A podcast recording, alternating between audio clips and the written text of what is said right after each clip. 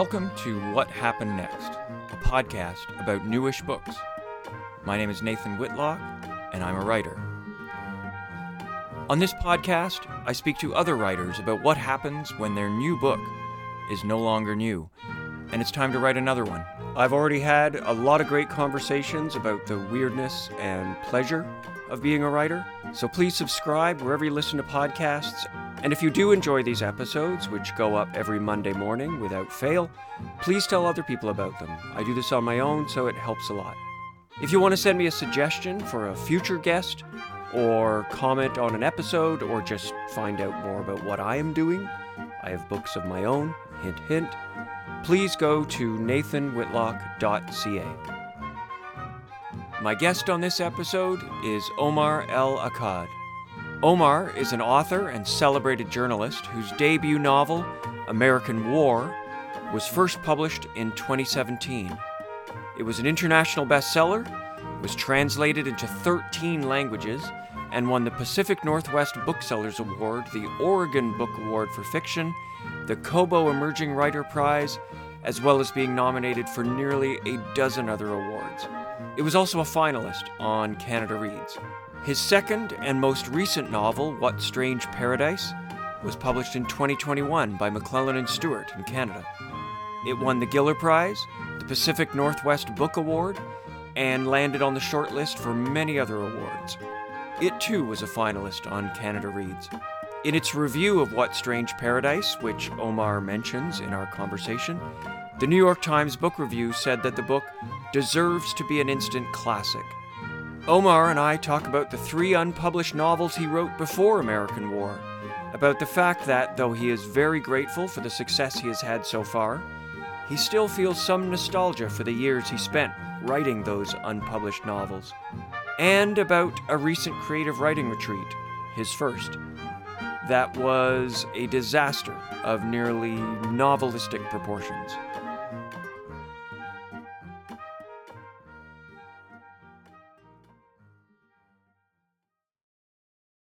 When we were scheduling this, when we were trying to find a great, uh, uh, an ideal time to do this, you had mentioned that you were in, you called it scheduling hell, that you were, you had a really busy month, uh, I guess in January.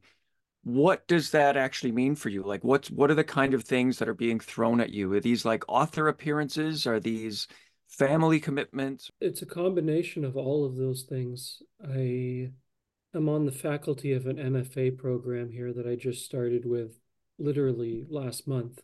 Oh, and, okay. Congratulations. Well, thank you. I appreciate it. Uh, I don't know if the students appreciate it, but I certainly do. Um, they it's a low res program, so they meet twice a year for mm. 10 days. And in January, those 10 days are out in um, Seaside, which is this town on the coast, right on the Pacific Ocean out here in Oregon. And so we go out there and it's just a deeply unfortuitous 10 days that begins with somebody found dead in the hot tub of the hotel we're staying at. For real? Yeah. Um, we don't know what happened, but that was the oh first day. And then at the end of that 10 days, this ice storm comes to Oregon and um, essentially wrecks the roads. Uh, this isn't Canada. They get a little bit of ice or snow here, and it's like The Walking Dead. People just abandon their cars in the middle of the road. And yeah, um, so that was the start of the uh, of the month, and then I'm I'm on deadline for two manuscripts, neither of which I know whether it's going to get published or not. But I decided last year that I was going to dedicate 2024 to actually writing, which is something I've done very little of in the last couple of years, both because of writer's block and just because of auxiliary commitments. Um, so I have a little wall calendar. You can't see it, it's on the opposite wall behind me. But I put a little X when I um, finish a thousand words uh, on either project, and I alternate. I go back and forth. Once one is a nonfiction project, and one is a fiction. Um, and so between those things and the fact that I have two young kids and my wife has a very demanding job. Um, I've just effectively jettisoned all of my social life and uh, anything anything remotely optional has gone out the window. Well, I appreciate you finding time to talk to some random person on a podcast. I do appreciate that. Happy to do it. I do want to go back to this writers, you know, this uh, student writers retreat where that began with a dead body and ended with an ice storm.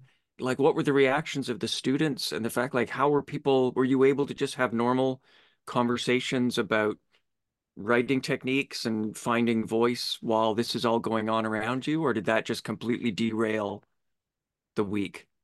It's hard for me to say what this should have felt like because it's my first one. And so I don't know, maybe maybe the vibe is really awkward at all of these retreats all of the time, and I'm just about to find this out. The next one's in June, I think, so I'll have my point of comparison then. But I think one of the really interesting things about teaching in an MFA program is that I never went to an MFA program. Mm. And so I have very little in the way of experience on the other side of that relationship. You know, I had a creative writing teacher in college, Carolyn Smart, who was hugely influential, um, and is the reason I'm a I'm a functioning full time writer today. She was the first person I met who made a living off of writing and allowed me to believe that that was something you could do with your life. But I didn't have a program. I didn't have uh, an entire kind of entity that I was engaged in. These were literally two creative writing classes that I took over the course of my five years at Queen's. Um, so to watch people, and these are folks who are, for the most part, older than I am, who have decided to go and pursue this. And there's something very, very inspiring about watching people dedicate, you know, two plus years of their lives to thinking about writing. Um, and I'm I'm sort of I'm taken by the the very different approaches that these people have. You know, I've met people who are very, very disciplined I've met people who don't have the time to write. They've got all kinds of obligations. And this was their means of trying to carve out a little space. Right. Like um, an artificially artificially imposed deadlines and so forth. exactly, exactly. And um, some of them know exactly what they want to write. Some of them have no idea. Some of them want to write about everything in the world. Mm-hmm. Um, and you read the synopsis of their proposed projects and you think, oh, there's six different books in here. Mm-hmm. Um, some of them have done more than enough living to be able to sit down and write, but haven't done that much writing. And so you're talking about the technical side of it, the mechanics of it, how a sentence fits. Um, and some of them are quite the opposite. They've read everything on the face of the earth and they haven't experienced that much. Mm. Um, so it's very, very different, and I find it incredibly inspiring to be around that. But um, I don't know how much the death in the hot tub uh, changed. This is what happened. Someone was floating in the hot tub on the first day. Um, Jeez. I don't know how much that threw everybody off. I don't know how much eating dinner by candlelight in the last couple of days because the power had gone out in the hotel. I don't know how much that changed the vibe of things. If I were a betting man, I'd say substantially, um, but I have no point of comparison, so who knows?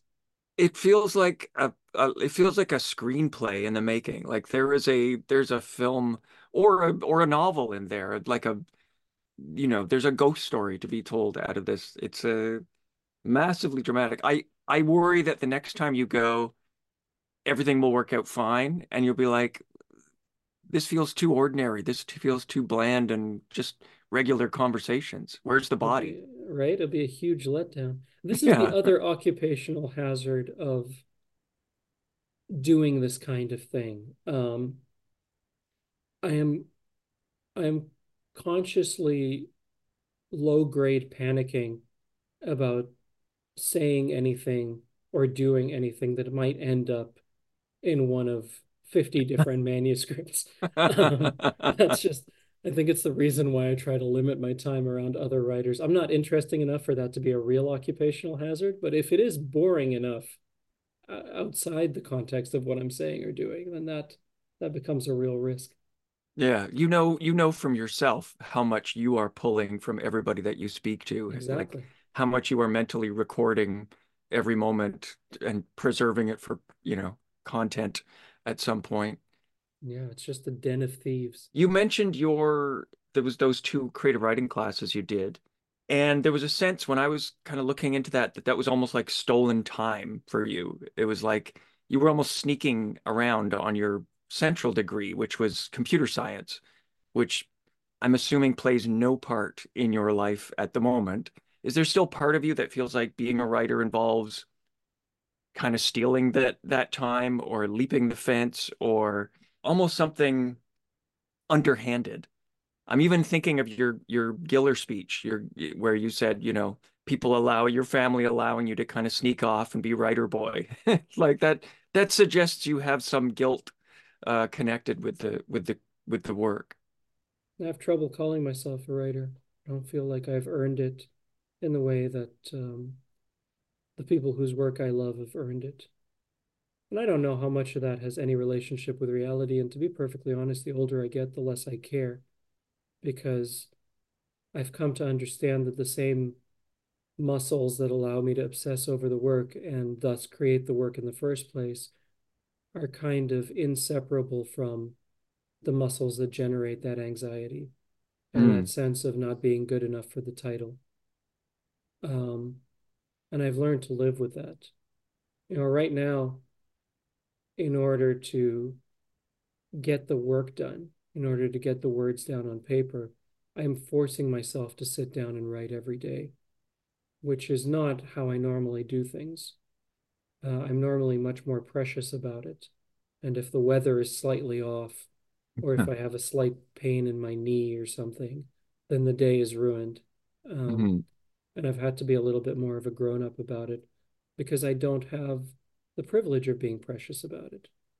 Um, I don't know that I've ever truly been a full-time writer. I wrote four novels in my spare time while working at the Globe and Mail, which is a job I was very, very fortunate to get in the first place because I don't have a journalism degree. I have a computer science degree that you are correct. I have never used in any capacity. I went from writing in my spare time while working at the Globe and Mail to publishing American War, which was the fourth of those three novels that I wasn't planning to show to anybody until I had a bad day at work. And that's the only reason I showed it to an agent. Um, and the only reason we sold it and it went out into the world. And two weeks after that novel came out, my daughter was born. And I cut the book tour short. She showed up a week early. I, I did an Hmm. event at City Lights in San Francisco. Great event. Um, went home that night feeling amazing about myself for having finally done one of my bucket list bookstores, you know, and then got a call at three in the morning saying, uh, you better come home. Oh, Um, jeez. and since that time, I feel like I've also been writing in my spare time because of family obligations and because of all of the auxiliary writing stuff that doesn't involve writing. Mm. One of the very weird things about this kind of life is that if you have any success at all, and I've had a little bit of success, I haven't had very much, but I've had a little bit. One of the rewards is less and less writing time because you are Mhm. asked to do workshops and sit on a faculty and jury duty and blurbs. Um, and so there is a part of me that knows that later on in life, I feel like I'm going to regret having been a part-time writer for probably most of my life. Um, because it's the only thing I know how to do, and it's the only thing that I keep coming back to, even when it kicks my ass. But I also know that the alternative to go full J.D. Salinger and become an art monster and, you know, treat my family like crap and abandon all grown-up obligations is the sort of thing that guys are allowed to get away with for some reason. But Yes. that doesn't Yeah. make you any less monstrous for doing it, you know? Yeah. Um, plus the things I do with my life, particularly with my with my personal life, are giving me an education in what it means to be human, which is the only real education you need to write. Um, you know, I don't want to sort of convince people not to go to the MFA program I teach at, but if it's between that and actually living, um, go live. So, mm-hmm. so it is in the long run, I think, beneficial to whatever writing I end up doing. You probably have the the occasional moment or the frequent moment that that you know any writer with kids has with very young kids where you're like oh this would be so much easier. I could get i would have eight more books if there just weren't these kids demanding to be fed and bathed and taken to school and thought about and cared about. And then i'm i'm assuming the the or i hope the, the following that thought gets immediately squelched by like yeah but those books would be awful. Or maybe i wouldn't be writing those books. I'd be off partying or traveling or you know wasting time some other way i mean you can't see it here it's off to the side but um, for no discernible reason while we were sitting around the other day my kids are very interactive and and they're interactive with me more than they are uh, with their mom which is one of the downsides for her of being the competent parent in the mm-hmm. equation mm-hmm. you know I think they associate her with rules and stuff that years later they're going to realize was very very beneficial for them but, but for now you know daddy's the fun one um, you're the larger kid you're right exactly I'm, I'm perpetually 12 years old and so you know we're usually playing tag or running around or doing whatever and and for no discernible reason my daughter sort of abandons these endeavors and just goes off to her little craft table inside of the dining room and starts working on something and then comes back like you know half an hour later i hadn't even realized that she'd gone off you know sort of running around with my three-year-old son and she comes back and she gives me this card and it's got this like butterfly on the front you know to omar al from Dalia al and inside it just says i love you more than ever cows horses pigs cows horses pigs and I'm like, thank you so much. This is so wonderful. I love you too. You know, why cows, horses, pigs? And she was like, yeah, that's just what I was thinking of when I was writing this. And like, writing's never going to do that for me. you know, writing's never going to tell me it loves me, cows, horses, pigs. Um, that's not going to happen. Um, you know, I have, I have more bad writing days than good. And when they're bad, they're really bad. And I feel completely worthless because I've tied my entire sense of self worth to this ridiculous thing where I sit down and, and try to translate very fleeting thoughts in my head onto the paper, and it never works. And on the many days when the writing is bad, I I go upstairs to start making dinner before my my wife and kids come home. And my daughter's always the first one through the door, and she'll run and give me a hug, and she's thrilled to see me. And on on the days when the writing is good, she'll walk in through the door and she'll run and give me a hug and she's thrilled. And she's an element of stability, emotional and psychological stability. And my son is becoming this. My son's only three. That that writing is never going to give me. Writing is going to mm-hmm. be the opposite of that. Writing is going to give me weird sugar highs, followed by immediate crashes for the rest of my life. Um, and there's the element of the unreal to that. So I don't even think of it in terms of, oh, the writing would be so much worse. Although I, th- I think you're right. I think it would be. Because again, it would be less life for me to draw from. Mm-hmm.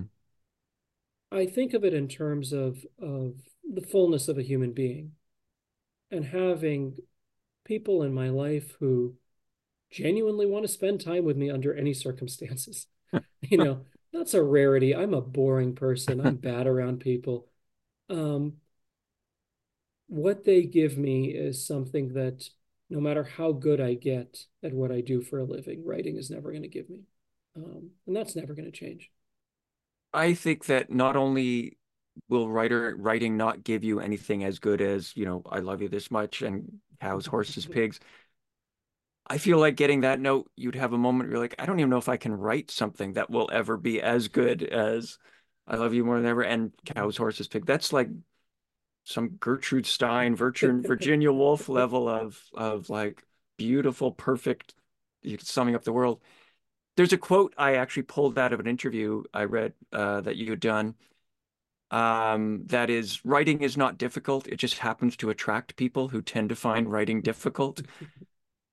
and this is where you tell me you pulled that from somebody else because that's such a perfect line. That is so. Be- I almost want to make T-shirts and mugs that that say that. I didn't pull it from anyone else, but Thomas Mann has a much more efficient version of the phrase, which is um, a writer is someone for whom writing is more difficult than it is for other people. I knew I knew much, I was hearing the better, echo, but yeah. Much better than anything I've come up with. Well, he's long gone. We can split the, exactly, the royalties right. on that. we can get some merch. Out, yeah. You mentioned that American War was technically your first your fourth book. There were three others kind of sunk in the swamp before that. Have you gone back to those and like stripped them for parts? And was there anything in them that that told you they weren't worthy of being like what was it about them that told you I can't I can't show these or was it you that was not ready to show them? I knew that a on a technical level they weren't worth anyone's time, which is not entirely true because my friend Anna is my first reader on all my projects and this poor woman has been subjected to the early drafts of all of those manuscripts. Um, but nobody else has has read them. Um, and I, what I mean is that on a technical level, I just couldn't imagine these stories being put on a bookshelf alongside the kind of books that I read and that I want to read. They just weren't good enough. I think people know. I think mm-hmm. generally your taste is so far ahead of your talent at any given moment that you are aware of what good writing is long before you're able to produce good writing.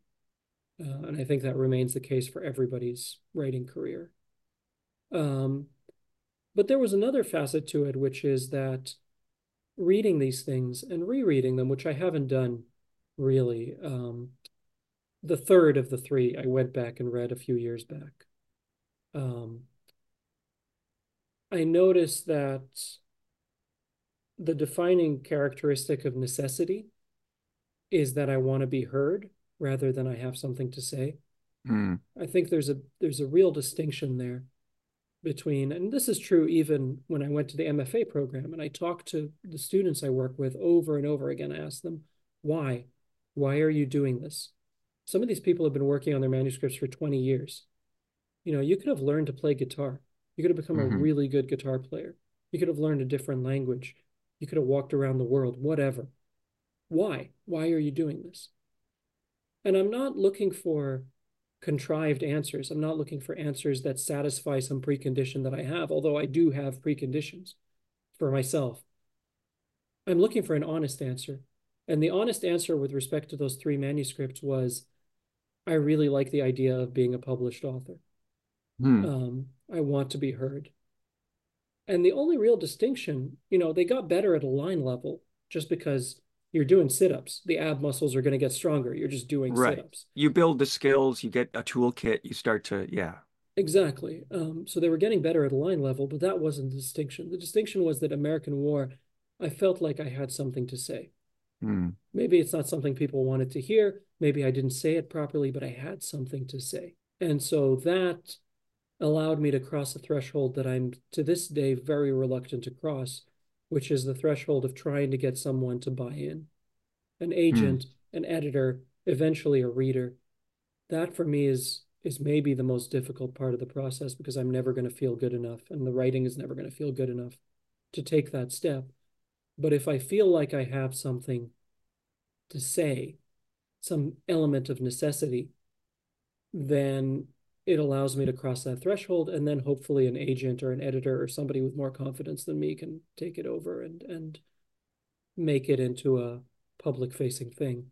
But until then i can't do it. And with those first three novels i mean the first one was about a journalist in toronto who can't stand his life.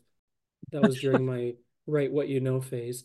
The yeah. second one i genuinely couldn't tell you what it was about. It was so abstract.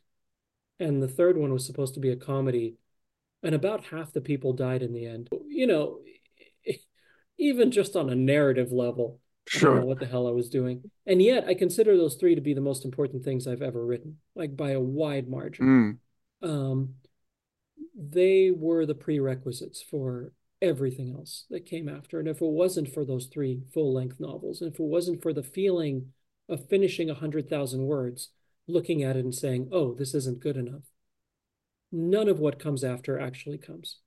I don't have the discipline for it, and I don't have the stubbornness.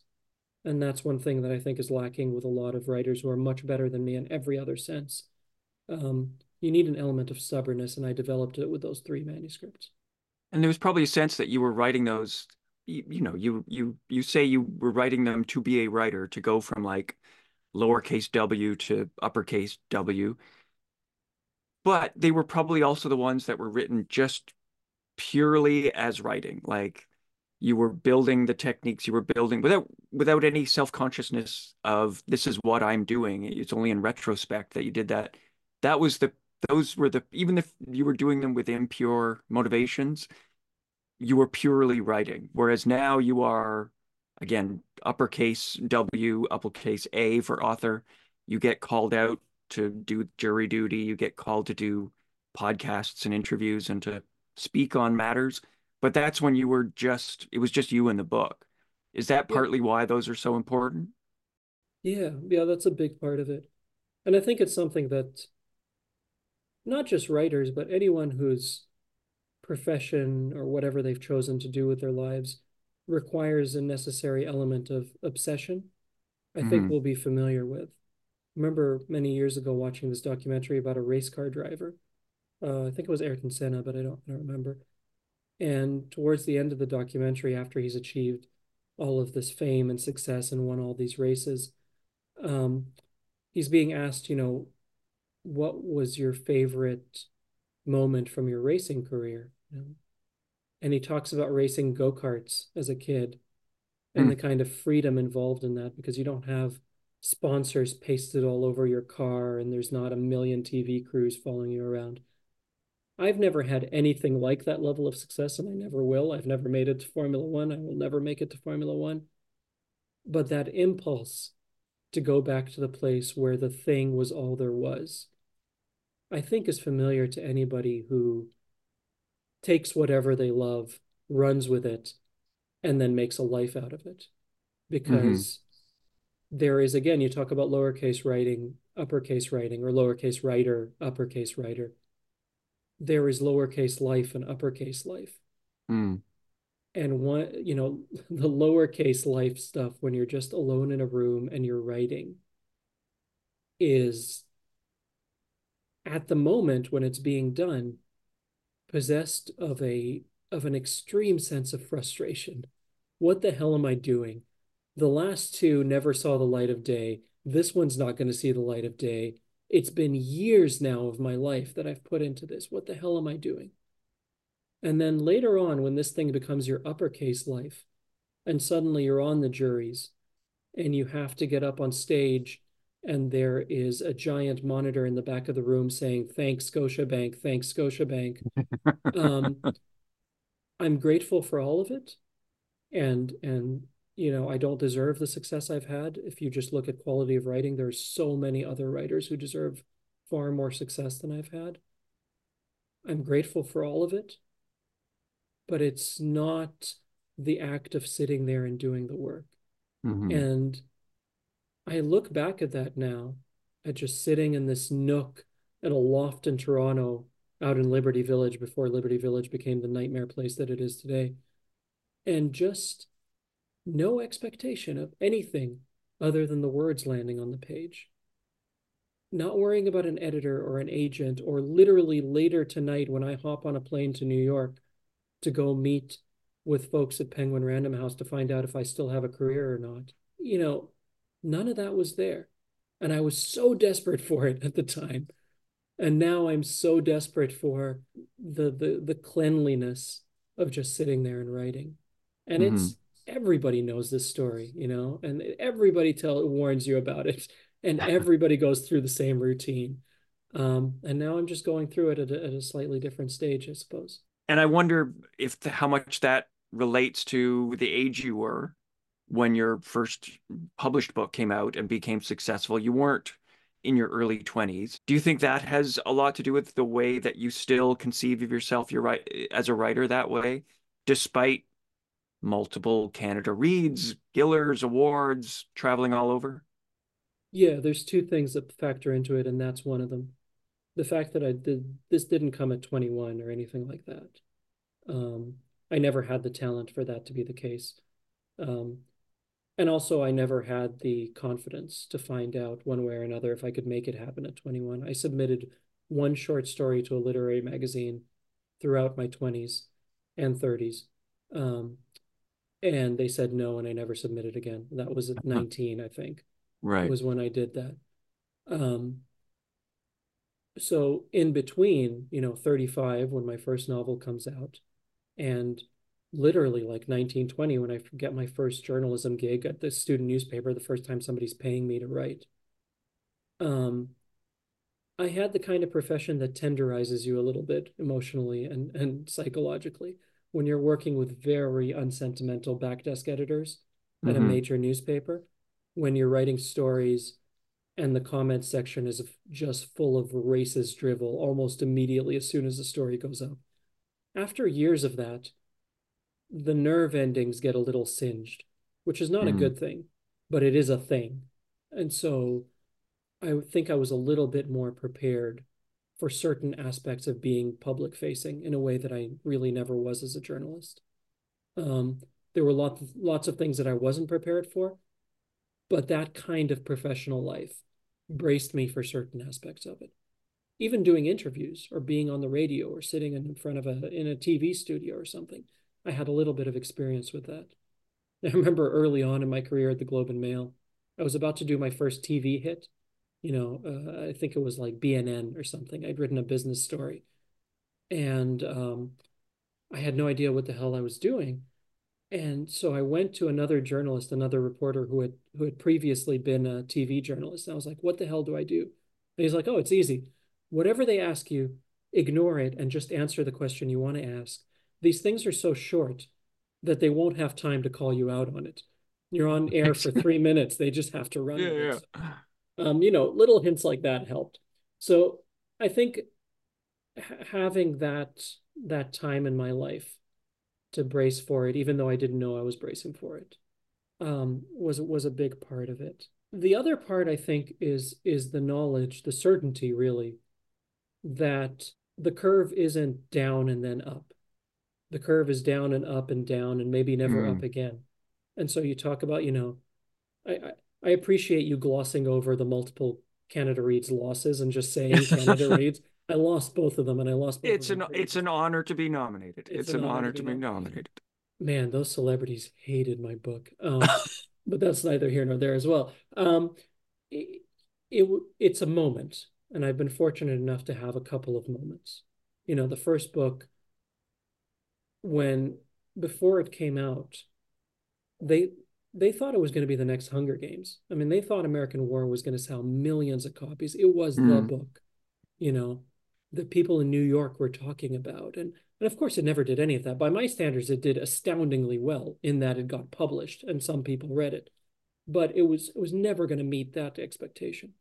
But to even be in a position where somebody thought it might do that was was tremendous, right?